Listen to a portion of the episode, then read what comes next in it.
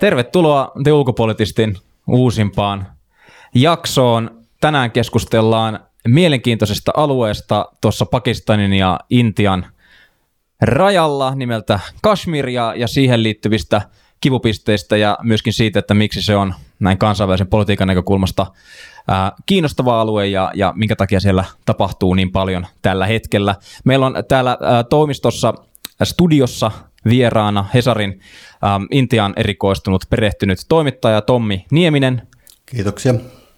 Ja Gurman Saini, The Ulkopoliittisten oma Intia-asiantuntija ja myöskin Eurooppa-nuorten varapuheenjohtaja. Oikein paljon tervetuloa. Terve, terve, kiitoksia.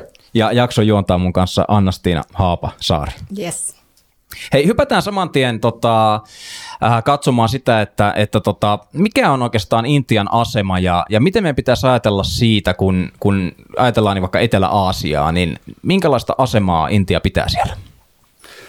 No kyllä ihan selvä asia Intialle, ainakin Intialle itselle on se, että, että Etelä-Aasiassa on, on yksi jätti ja kaikki muut Etelä-Aasian valtiot on, on Intian näkökulmasta pienempiä ei nyt vasallivaltioita, mutta, mutta kuitenkin niin kuin selkeitä pikkuveljiä, pikkusiskoja, joita, joiden tehtävä Intian näkökulmasta on ikään kuin mukautua sen keskeisen jättivaltion toimintaan. No ei se aina niin kuin käytännössä mene ihan näin täydellisesti Intian näkökulmasta, mutta, mutta totta kai Intia kokee, kokee niin kuin jo massallaan ja, ja tuota väkimäärällään ja taloudensa koolla – olevansa ehdottomasti se, joka määrää ja määrittää Etelä-Aasiaa. Sitten toinen asia on Kiina, mutta siihen me palataan varmaan myöhemmin.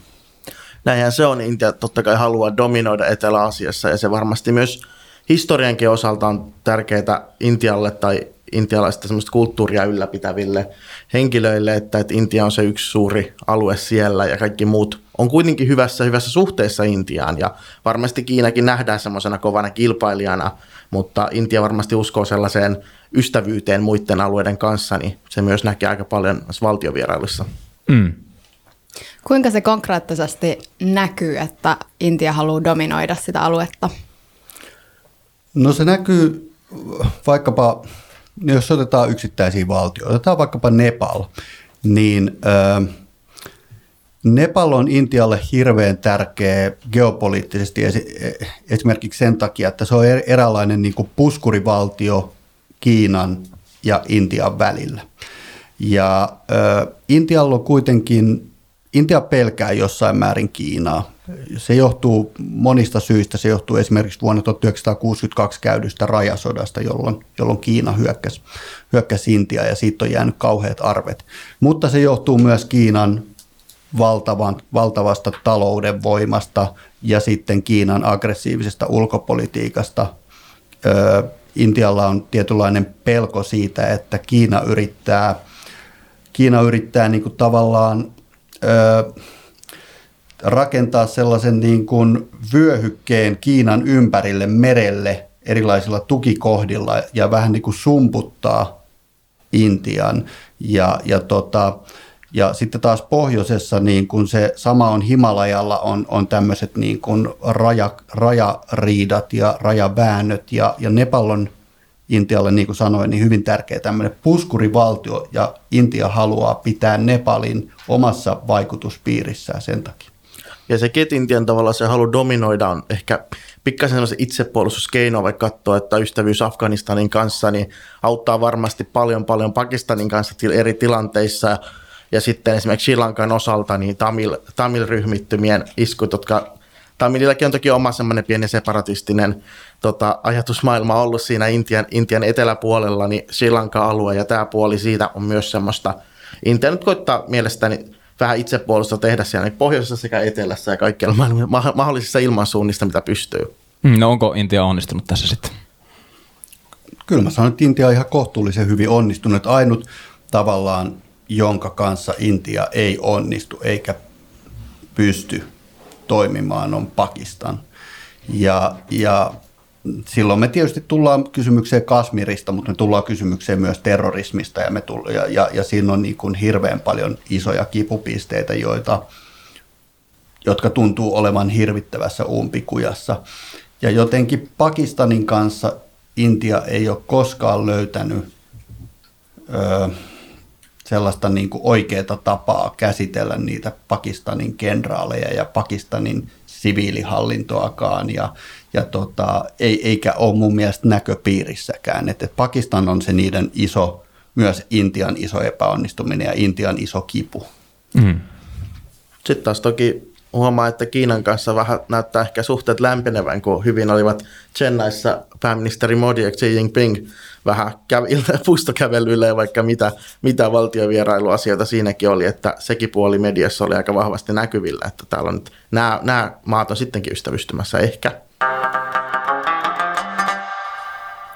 Hyvä. Palataan Pakistaniin ja, ja Kashmirin alueeseen ihan piakkoin, mutta ehkä ennen kuin sukellataan siihen kriisiin niin sanotusti, niin voitaisiin keskustella hieman äh, Narendra Modin hallituskaudesta ja ylipäätään Intian sisäpolitiikasta muutamisen minuuttia.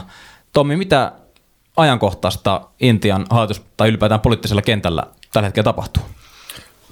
No kyllä tavallaan se ajankohtainen iso asia on, on se, että – Narendra Modi voittaessaan, voittaessaan tuota, tänä vuonna toistamiseen vaalit peräkkäin, niin hän betonoi valtansa. Hän, hän, hän, hän niin kuin todella 2014 hän ja BJP, BJP nousivat valtaan erittäin isolla äänisaalilla ja nyt sitten ensimmäisen viisivuotiskauden jälkeen he ottivat ihan jäätävän jäätävän voiton ja, ja hallitsevat Intiaa tällä hetkellä täysin suvereenisti. Vanha valtionhoitajapuolue, kongressi, kongressipuolue on, on, on niin kuin uransa tai, tai historiansa pahimmassa aallonpohjassa ihan täydellisessä, melkein katastrofaalisessa tilanteessa, eli Gandhi-suvun, Nehru ja Gandhi-suvun legendaarinen puolue, aivan, aivan niin kuin järkyttävässä tilassa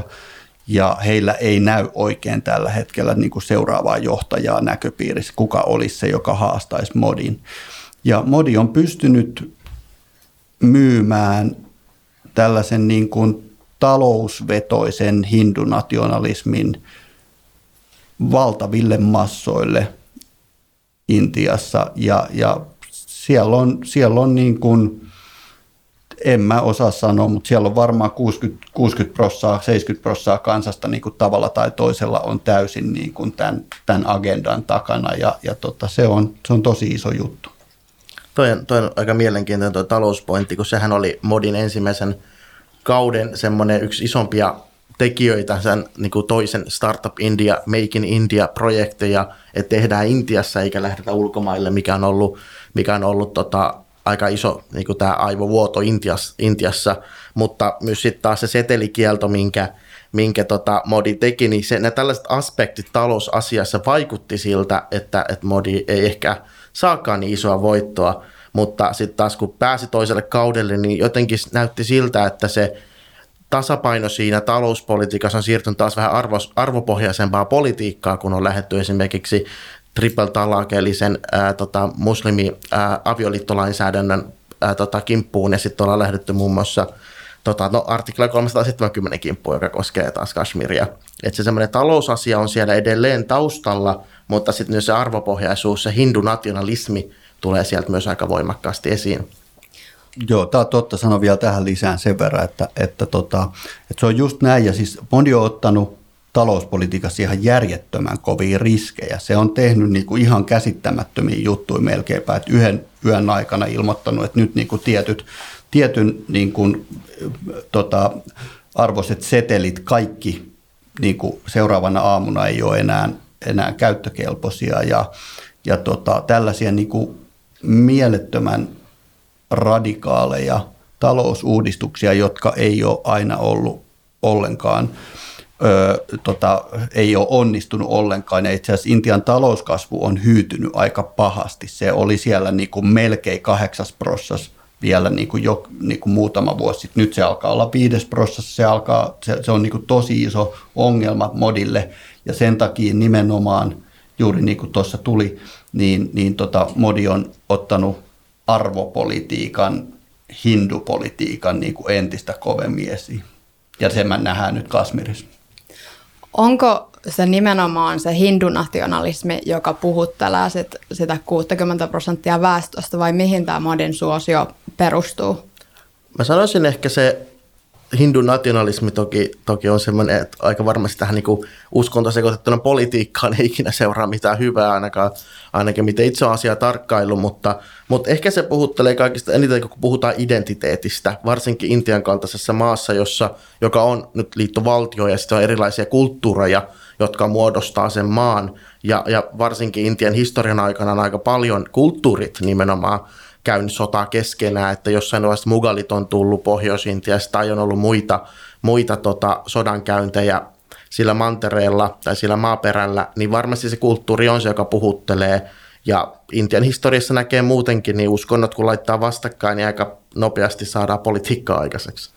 Ja niin kuin me ollaan nyt viime vuosina nähty kaikkialla maailmassa melkein, niin, niin tota, tämmöinen populistinen vastakkain asetteleva politiikka, se vaan tuntuu vetoavan ihmisiin, se tuntuu tehoavan, on, on sitten kyse Jenkeistä tai, tai eurooppalaisista useista valtioista Venäjästä, niin, niin mitä kovemmin niin kuin valtaa pitävä ryhmä etsii itselleen houkuttelevan vihollisen, jonka avulla se, se tuota, myy politiikkaan kansan suurelle enemmistölle, niin kyllä se tuntuu toimiva ja se toimii myös Intiassa.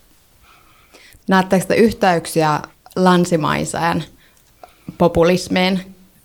Ehdottomasti. Kyllä mä, mä näen niin kuin Narendra Modin ja, ja BJPin niin kuin ihan sam, samana yksi yksi osanen sitä ketjua, mitä, mitä tota tällä hetkellä nähdään niin kuin Kiinassa, Xiin hallinnossa, Turkissa, Erdoganin hallinnossa, Venäjällä Putinin hallinnossa, tietyissä Euroopan valtioissa, Trumpin hallinnossa, Yhdysvalloissa, ne on vähän erityyppisiä kaikki. Mä en sanoisi, että, että modi on, niin kuin, modi on niin kuin monella tapaa paljon älykkäämpi, taitavampi, niin kuin hahmo kuin, kuin nämä Trumpit ja, ja tällaiset, että se ei ole niin kuin pelle ja se, se ei, niin kuin, se ei niin kuin lörpsäyttele niitä näitä julkisuudessa. Se, se, niin kuin, se on tosi kurinalainen poliitikko, todella kurinalainen, todella taitava, todella taitava tyyppi, ja, mutta käyttää populismia todella voimakkaasti myös ja taitavasti. Ehkä tavallaan, jos miettii pidemmälläkin aikavälillä, niin populismi tai semmoinen vastakkainasattelu politiikassa on ollut aika normaalia Intiassa. Että se on aina se, kun on ne kaksi isoa puoluetta, aina se toinen on syyllinen näiden hallituskauksien välillä, joten, joten se on aina ollut ehkä semmoinen toimiva asia, mutta ehkä just se, kun aikaisemmin tulikin pointti siitä, että, että kongressipuolue ei ole löytänyt itselleen sellaista seuraavaa johtajaa, niin Intian kansa on turvautunut siihen siihen perinteiseen slogan, että modi pelastaa. Modi pelastaa maatalous, maat, viljelijät, modi pelastaa tota, virkatyöntekijät, modi pelastaa kaikki. Että modi vie meitä eteenpäin. Mm. Onko tässä populismissa liitäntäkohtaa niin sanotusti Pakistanin suhteisiin? Pelastaako modi Intian Pakistanilta? Joo, kyllä. Totta kai tämä, tämä kaikki on sitä niin kuin osa sitä isoa agendaa. Öö, tota, BJP ja Modi on jo pitkän aikaa puhuneet ö, tätä artikla 370 vastaan, eli sitä pointtia vastaan, että, että Kasmirilla, kasmirilaisilla on ollut tiettyjä eri vapauksia vuodesta 1947 lähtien, jolloin Intia, Intia tota, itsenäistyi Britannian siirtomaavallan alta, niin, niin kasmirilaisille – myönnettiin, tai käytännössä taisi olla 49, kun kasmirilaisille myönnettiin tietynlaiset eri vapaudet esimerkiksi omistamiseen Kasmirin alueella ja, ja vähän enemmän itsehallintoa kuin, kuin muilla Intian osavaltioilla. Ja, ja tota, BJP on jo pitkään luvannut vaalikampanjoissaan muissa kansalle, että jos annatte meille vallan, me pidetään huolta siitä, että kasmirilaiset pistetään käytännössä kuriin. Eli heiltä poistetaan tämä, nämä eri vapaudet ja, ja nyttenhän mentiin vielä nyt, nyt mentiin vielä paljon pidemmälle, kun, kun Kasmirilta poistettiin osavaltiostatus kokonaan ja laitettiin se Delhin vallan alle suoraan. Kyllä, Union Territory on kyllä kyllä aika pidemmälle viety asia, kun sentään olisi voinut pysyä siinä pelkästään niin normaali osavaltiomallissa. Mutta kuten aikaisemmin tulikin tuossa, mainitsitkin, että, että, että, että se asia ei ikinä saatu selville, se Intian ja nykyisen Pakistanin se sellainen riita, niin sanotusti maiden välinen kiista ei ikinä kunnolla ratkennut. Siinä tuli montaa sotaa välissä, siinä toki Intiakin teki hyvä tempu taas Pakistanille siinä Bangladeshi keississä, eli, eli ajoitti sen tota, toisen osansa, teki sitä oman, oman, auttoi sitä tekemään myös oman valtionsa, mutta, mutta loppujen lopuksi miettii, niin itse intialaiset tosi harvoin vihaa Pakistanin kansaa, varsinkin Pohjois-Intiassa, tota, Punjabin alueella, niin edelleen muistelee, ne puhuu sitä toisesta Punjabista, rajan toisella puolella Punjab. Ja, ja niille ei ole mitään tota, vastakkainasettelua. Vastakkainasettelu on taas ehkä suurempi näiden valtion välissä asioissa – jonkin sen takia se turvautuisi taas valtiohallintoon nämä tämmöiset mm. kiistat. No minkä takia tämä Kasmir on näiden molempien maiden, jos ajatellaan Pakistania ja Intiaa, niin minkä takia se alueena on mielenkiintoinen? Minkä takia sinne on jäänyt tämä tietynlainen ää, konflikti? Mä sanoisin ehkä, varsinkin kun katsoo vuoristoaluetta, niin, niin tota, se on ehkä rajojen takia Kashmir on, se yhdistää aika monta rajaa, tai se alue siellä, se on strategisesti tosi tärkeä kohta, mutta myös ne luonnon rikkaudet, jotka siellä vuoristoalueella on, lähtee vaikka ihan mausteista tai muista vastaavista tuotteista, niin ne on todella tärkeitä. Ja, ja ylipäätään jos joku alue tota, melkeinpä koskettaa kahden strategisesti tärkeän valtion rajoja, niin siellä on hyvä pitää sotilastukikohtaa. Sitten tässä on kyse ihan myös niin kuin hyvin pitkälti uskonno, uskonnosta, että, että tota, 47 kun Intia itsenäistyi Brit- Britannian vallan alta, niin, niin Pakistanhan luotiin sillä tavalla, että, että Intian muslimeille luotiin oma maa. Ja, ja tota, mutta sitten jäi niin kuin kiistanalaiseksi jäi se, että mitä tehdään Kasmirille, koska siinä oli aika monimutkaisen sellaisen niin kuin väännön jälkeen, niin Kasmirin Maharaja, joka oli siihen asti halli, ha, ollut siellä tämmöinen vasallihallitsija, niin, niin hän päätti sitten, että, että hän luovuttaa Kasmirin Intialle. Ja se ei taas käynyt Pakistanille ja syntyi ensimmäinen Kasmirin sota, joka, joka päättyi sitten niinku, aika semmoiseen niinku pattitilanteeseen, jota yritettiin muistaakseni YKssakin jonkun verran ratkaista, mutta joka tapauksessa niin kuin, ö, se päättyi sitten siihen, että Kasmir vedettiin keskeltä halki. Kyseessä on kuitenkin muslimien ehdottomasti niin kuin enemmistöisesti asuttama alue, ja tätä riitaa ei ole tähän päiväänkään mennessä kukaan osapuoli suostunut niin kuin hyväksymään eikä tuu hyväksymään näillä ehdoilla. Ja kyse on siitä tavalla, että missä kummalla puolella ne muslimit tulevat jatkossa asumaan vai saavatko he joskus oman, siis siellähän se on monimutkainen osa, heistä haluaisi myös kokonaan oman valtion.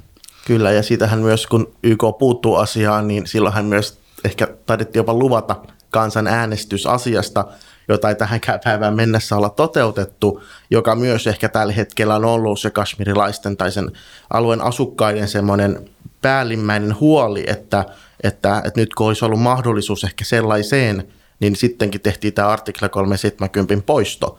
Että tota, et siellä on ehkä moni henkilö, jotka on puolesta, moni henkilö, jotka on vastaan, ja sitten sit toki Kashmirin asukkaatkin on ehkä tosi vahvasti jakautuneet siihen, että, että haluatko olla Intian, Intia osaksi Intia, osaksi Pakistania, oma Kashmir-valtio vai, vai joku muu siitä välimuodosta. Kun Intia on sanonut, että tässä Kashmir-kysymyksessä on nimenomaan ö, kyse sisäpoliittisesta asiasta sit toisaalta voidaan nähdä, että tässä on kyse niin Pakistanin ja Intian kahdenvälisestä asiasta ja sitten toisaalta äh, on puhuttu, että siellä on niin suuria ihmisoikeusloukkauksia nyt, että se on kansainvälisen jär- järjestelmän kysymys ja yhteisön, äh, mitä se on ja mitä se ei ole. Intiahan ei missään nimessä halua tehdä tästä kansainvälistä kysymystä, ja jos se siitä tulee kansainvälinen kysymys esimerkiksi Pakistanin toimesta jostain, jossain vaiheessa YKssa tai muussa vastaavassa, niin siinä kohtaa tulee nämä modin valtiovierailuystävät kehiin ja varmasti tukevat tässä Intiaa ja sanovat, että tämä on ihan heidän oma asiansa, että saavat itse omalla lainsäädännöllä sitä ratkaista. Ja tämä on ehkä ollutkin pidemmän päälle modin, modin tota, tarkoitus saada sitä ystävyyttä ympäri maailmaa, ja modihan jopa kritisoitiin ensimmäisen kauden aikana, että sinnekö meidän veronmaksajan rahat menee, näihin valtiovierailuihin. Mutta pikku pikku hiljaa, kun asiat ilmenee YKssa, Pakistan tykkää joka kerta YKssa mainita näistä asioista, niin siellä sataa suomaa, että Pakistan ei saa paljon, paljon tukealle.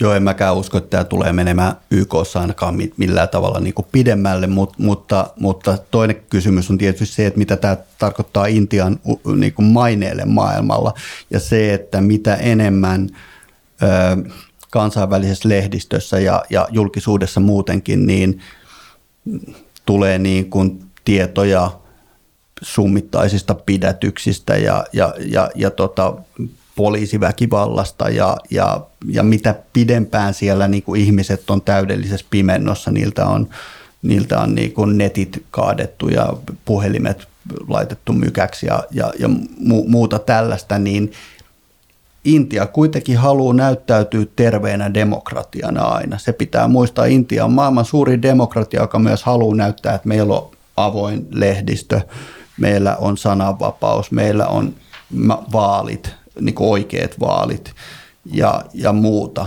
niin tämä, tämä ei ole niin kuin hyvä, tämä ei näytä hyvältä Intialle. Mennään ihan Kasmiriin maan pinnalle ja, ja mitä siellä itse asiassa tällä hetkellä tapahtuu? Puhuit tuossa aikaisemmin, että autonomia on poistettu osavaltiosta. Mitä se tarkoittaa? Se tarkoittaa käytännössä sitä, että, että kun kun, kun aikaisemmin Kasmirilla on ollut osavaltiostatus ja vielä nämä eri oikeudet, jotka tämä 370 artikla, artikla on heille, taannut, niin nyt kaikki se on otettu heiltä pois. He ovat suoraan Delhin keskusvallan alla. Se, mitä tämä kaikki tulee tarkoittaa, on, on vielä epävarmaa. Mutta yli huomenna siellä on jonkunlaiset paikallisvaalit itse asiassa järjestetään Kashmirissa mä veikkaan, että ne tulee ole aika pitkälti tällaiset niin kuin mediavaalit, nä, nä, näytösvaalit, että tavallaan nyt kun me pistimme kasmirilaiset vähän niin kuin polvilleen, otimme heiltä ne kaikki oikeudet pois, niin nyt näytetään, että toimme sinne saman tien kuitenkin vaalit. Mä luulen, että nämä tulee olemaan vähän semmoiset niin suht vähän merkitykselliset nä- nä- näytösvaalit ja me tullaan vasta, vasta tota lähivuosina näkemään, mitä tämä Kasmirin niin kuin uusi status tarkoittaa. Ja sekin on tosi mielenkiintoinen, jos on oikein ymmärtänyt se, että se artikla 370 mitätöiminen on aikaisemmin, tai siis sen pykälän mukaan vaatinut sen, että paikallishallinto plus presidentti sen jotenkin toimeenpanee, mutta tässä kohtaa, kun ei ole ollut semmoista aktiivista paikallishallintoa, jonka takia, jonka takia se on ollut presidentti ja tota, parlamentti, ja sitten taas sehän on varmasti oikea aika iskiä, jos BGP miettii näitä omia tavoitteitaan, varsinkin just tämän toisen kauden aikana, kuten, kuten tässä tulikin, niin Modi hallitsee, tai BGP hallitsee lähestulkoon kaikkia, sekä ylähuonetta että sitä alahuonetta. Tämä ei olisi voinut tapahtua edelliskauden aikana, koska alahuoneen, anteeksi, ylähuoneen sykli menee hieman eri tavalla, ja tietääkseni se menee niiden paikallisten tota, päättäjien mukaisesti, eli Member of Legislative Assemblyn kautta, mutta, mutta toisella kaudella tämä on just sen takia tullut aika alkuvaiheessa. Me ei ehkä vielä puhuttu siitä niin kuin väkivallasta, mitä siellä alueella tapahtuu, niin kerrottako vähän siitä? Kaikkea me ei tietenkään tiedetä ja se, se mua journalistina aina mä, mä niin kuin kauhistun niitä tilanteita, joissa jokin valta ottaa jonkun, jonkun alueen hallintaan ja ensimmäiseksi pimentää kaiken. Pimentää puhelimet, pimentää verkot, ö, laittaa ihmisiä kotiarestiin, ottaa ihmisiä, tota, pidättää ihmisiä. Ja, ja koska mitä se tarkoittaa, että niin kuin kaikki pimennetään? Se tarkoittaa tietenkin sitä, että ne vallanpitäjät, ne, se turvallisuuskoneisto tekee jotain, mitä ne ei halua muun maailman näkevän. Mun ainakin mielestä sen täytyy tarkoittaa sitä. Ja, ja, tota, ja, ja, ja valitettavasti Intian turvallisuuskoneiston niin kuin historiarekordi ei ole aina, aina ihan siisti, että, että siellä kyllä niin kuin turvallisuuskoneistot osaa käyttää kovaa väkivaltaa ja käyttää tarpeen tullen kovaa väkivaltaa ja Kasmir on niille semmoinen niin kuin, niin kuin pahin kriisipesäke, jossa suhtaudutaan myös separatisteihin ja erilaisiin niin kuin porukoihin hyvin kovin otteen ja, ja tota, tavoin. Varsinkin, to, mä olen samaa mieltä tuosta, että pimennyksessä pitäminen ei ikinä kuulosta hyvältä idealta, varsinkaan kun on näin kriittisestä asiasta kyse Intian historian aikana jopa, jopa näistä niin kuin Pakistanin kanssa. Mikään, minkään muu konflikti Intialla ei ollut ikinä näin verinen tai kriittinen kuin Pakistanin ja Kashmiriin liittyvät asiat – Joten siinä varsinkin, kun kasmirilaisilla itsellään ei ole paljon, paljon tota mahdollisuutta sanoa asioita, puhua ääneen, niin se ei myöskään näytä just de, suurimpana demokraattisena valtiona hyvältä. Toinen, mikä taas Intian armeijan osalta on se epäselkeä asia on se, että he ovat aikaisemminhan keskushallinto lähetti 10 000 sotilasta sinne sillä, sillä tota syyllä, että, että on tulossa joku mahdollinen terroristi-isku alueelle. Tämä tapahtui ehkä viikkoja aikaisemmin kuin tota, olisi ollut äänestys tästä tota, Kashmirin tätä artikla 370, josta ei myöskään niin paljon keskusteltu, ottaen huomioon parlamentaarista periaatetta. No totta kai, jos on jo enemmistö molemmissa huoneissa, niin eipä siinä paljon tarvitse keskustella BJP-puolueen, mutta näin parlamentaarisesti ei myöskään prosessi nähty niin hyvänä, ja tämä kritiikki ei ole pelkästään tullut kashmirilaisilta, vaan myös ihan, ihan BJPin omilta kannattajilta, että olisiko tästä voinut keskustella ehkä pidempään. Ehkä tässä tota, olisi, olisi hauska kuulla myöskin sellainen tietty niin endgame-tilanne, sellainen skenaario Intian näkökulmasta, että mikä Kasmirin tilanteessa olisi sellainen optimaalinen ratkaisu? No Intian, Intian näkökulmasta se on hyvin helppo vastata, eli että koko, koko Kasmirin alue jo, jo, jollain tavalla luovutettaisiin heille ja, ja, ja, tuota, ja, ja se olisi se heidän niin kuin täydellinen endgame, mutta, mutta Intia tietää myös, että, että tota, näin ei varmaan tule näin ei varmaan tule tapahtumaan ainakaan siinä todellisuudessa, missä me nykyään eletään. Mä pelkään, että Kasmirin endgame, tai, tai että se endgame tulee jatkumaan vähän niin kuin ikuisesti, että mä, mä pelkään, että siitä tulee vähän samanlainen, samanlainen kuin, kuin, kuin Palestiina ja Israelin, palestinalaisten ja Israelin välisestä konfliktista – jota yritetään ratkoa välillä, yritetään, yritetään löytää erilaisia välittäjätahoja ja muita, mutta ne juurisyyt tai se, se pääongelma on niin ratkaisematon, jos kumpikaan osapuoli ei suostu tulla milliikään vastaan. Ja Intia ja Pakistanhan ei ole kumpikaan niin kuin, ei ole kyllä paljon liikkunut niistä poteroista, mitkä vuonna 1947 laitettiin. Et nyt 70 vuotta on jäpitetty niissä poteroissa ja mä luulen, että tullaan jatkossakin jäpittää. Niinhän se, niinhän se valitettavasti on, että ei tässä paljon progressia näkynyt asiassa. Musta tuntuu, että Intia kuitenkin koittaa vielä oman lainsäädännöllä, joka pallohan tässä on Intialla, että Pakistan ei voi muuta kuin katsoa, miten tilanne etenee ja ehkä sanoa jotain tietyissä vaiheissa, mutta Intia varmasti koittaa just noilla ehkä paikallisvaaleilla ja Intian myönteisillä kasmirilaisilla pelata – tilanteen omaan pussiin, että he saavat ehkä näin lainsäädännön puolesta vielä erikseen ilman minkäänlaista epäilys, epä, epäilyttävää lainsäädäntöä asian niin hyvin itselleen pelattua. Mutta tilanne on, tämä on riskipeliä, riskipeliä kaikille osapuolille, koska tässä on myös tämmöinen mainepeli käynnissä. Jos kukaan epäonnistuu täysin, niin sitten sit jää kyllä aika isot arpet. Ja sitten pitää muistaa tietenkin, että Kasmir ei ole missään tapauksessa pelkästään – Intia ja Pakistanin juttu, vaan tässä on itse asiassa tosi paljon pelureita. Eli itse asiassa kaikista keskeisimmät pelurit on kasmirilaiset itse. He, heidän sisällään on jo tosi paljon erilaisia ajatuksia ja toiveita siitä, mitä Kasmirin pitäisi olla. Pitäisikö se olla Intiaa, Pakistania vai itsenäinen vai jotain niin kuin sekoitusta näistä. Mutta mut, sitten siellä on myös niin kuin Kiina, joka itse asiassa, jonka hallussa on pieni, pieni tota, koillinen semmoinen siiveke Kasmiria, öö, ja, ja Kiinahan on Pakistanin kanssa tietyllä tavalla liittoutunut. Kiina, Kiina tota, aseistaa Pakistania ja saa taas, saa taas niin kuin vasta lahjaksi esimerkiksi tuki, käy, niin kuin Pakistanista tukikohtia ja, ja muuta, muuta ja, ja pystyy pystyy myös hyödyntämään ja Kiinalla on varmasti omat toiveensa Kasmirin aseman suhteen. Sitten on tietenkin niin kuin Yhdysvallat aina tavalla tai toisella siellä taustalla kummittelee.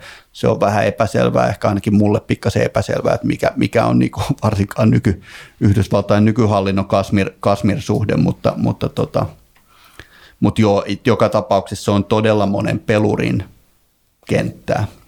Ja ainahan Intian ja Pakistanin kaikki konfliktit, siinä on aina löytynyt nämä taustajoukot, yleensä Neuvostoliitto ja Venäjä on ollut Intian puolella, mutta jenkit on taas jollain tavalla aina ollut, ollut Pakistanin puolella. Sitä ei toki tiedä, mitä Trumpin, Trumpin vallan aikana, miltä se näyttäytyy. Enemmän ne näyttää olevan Modin kanssa ystäviä kuin Imran Khanin kanssa, mutta ja varsinkin toki Trump hän sanoi, että hän on, hänet, hänet on pyydetty neuvottelemaan rauha Kashmirin alueella, jossa kumpikin maa sitten sanoi, että ei muuten olla pyydetty. että, tota, se on vähän epäselkeää, miten jenkit ylipäätään tähän kuvioon mahtuu. Mutta Kiinan osalta se on ihan tota, tiedostettu asia, että se Aksejin alue, joka, joka 62 Intia-Kiinan sodan jälkeen meni Kiinalle, se on tavallaan sen Kashmirin tiettyjä tiettyä palaa, joka, joka sitten taas jaettiin sen line of actual controlin kautta, että siinä menee se Kiinan raja. Ja Kiina toki väittää, että se on sen oman maakunnan aluetta, ja sitten Intia väittää, että se on sitä Kashmir, joka kuuluu Intialle.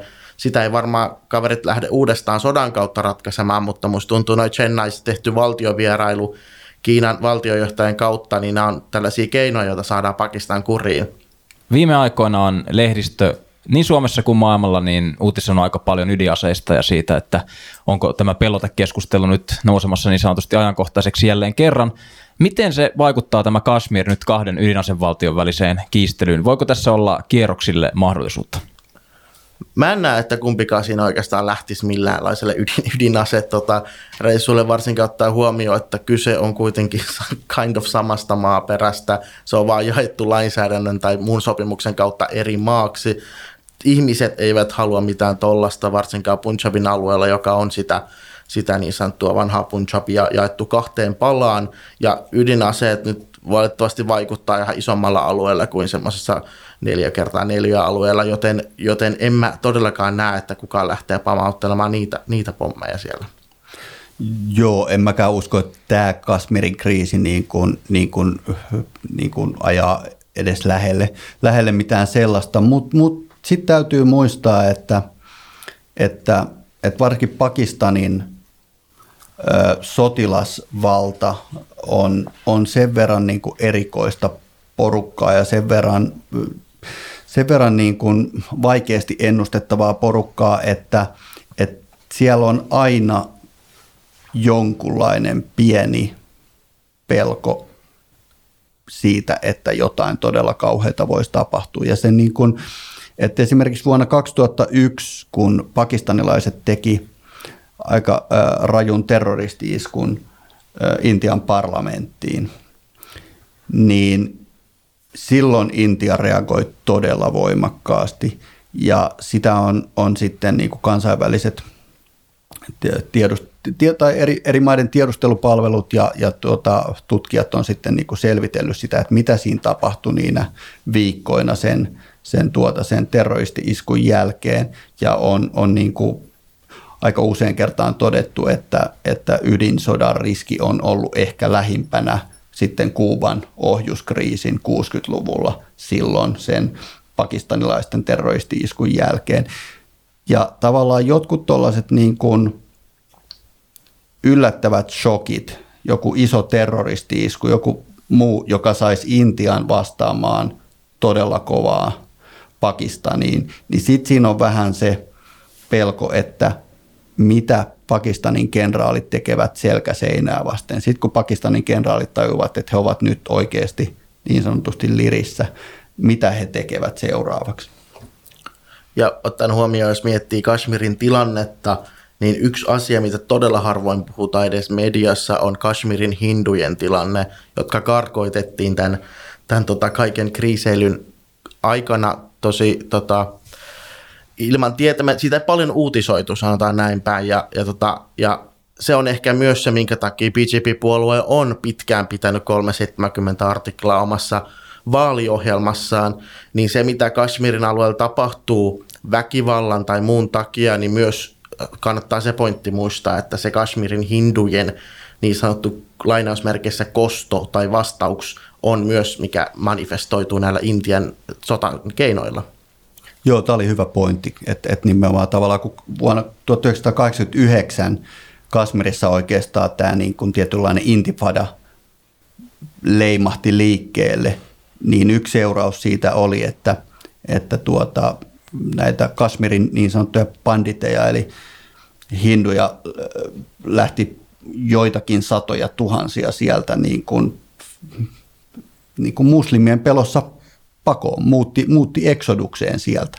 Ja yksi BJPin tällaisia niin kuin pidemmän ajan lupauksia on ollut se, että, että nämä, nämä karkotetut hindut saavat vielä jokin päivä palata Kashmiriin kotialueilleen, kotiseuduilleen. Ja, ja tämä on, niin kuin, tämä on niin kuin iso kysymys, että tuleeko näin tapahtumaan joskus ja mitä se tarkoittaa.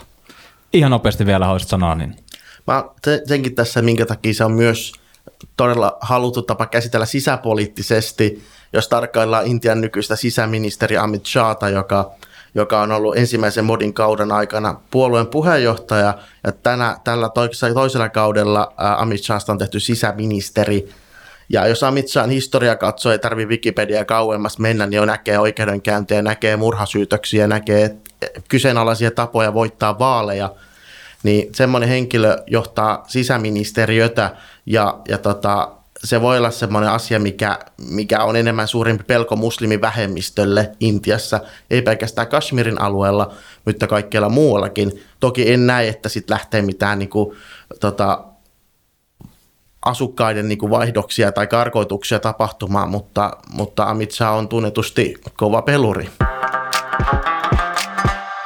No onko Modi ja hänen hallituksensa uhka Intian niin kuin demokratialle ja ylipäätään kehitykselle ja ihmisoikeustilanteelle? Se on vaikea kysymys. Tota, en sanoisi, että, että, tota, että se on niin yksi, yksi, yksiselitteinen asia millään tavalla, mutta, mutta jos on yhtään kyseenalaisia keinoja, niin totta kai se aina näyttää negatiiviselta. Mä itse toki toivoisin, että jos BJP-puolue haluaa todellakin kehittää Intiaan, niin se ei, se ei mene tällaisilla keinoilla, missä media, media koetaan sulkea kaiken ulkopuolelle, kansalaisille ei ole tietoa tai mitään muuta tapahdu. Eli siinä täytyy BJPin aika paljon petrata, jos se oikeasti haluaa olla se suurvalta, mitä ne oikeasti tavoittelee, koska Intian historiassa sä oot todella tykätty johtaja, jos kansa voi hyvin.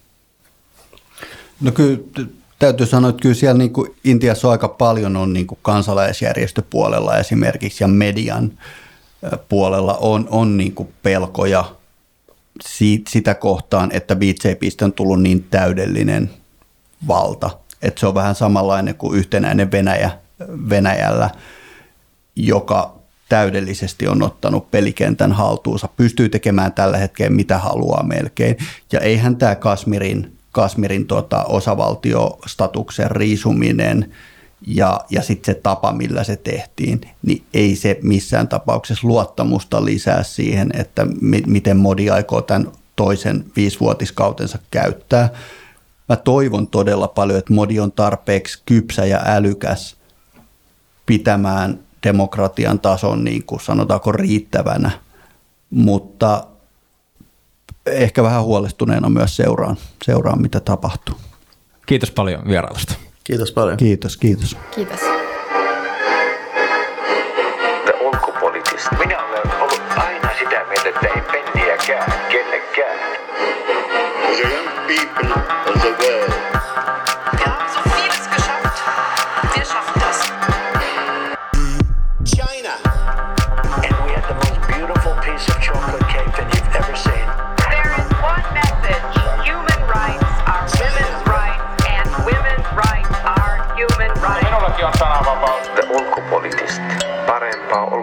poliittista keskustelua.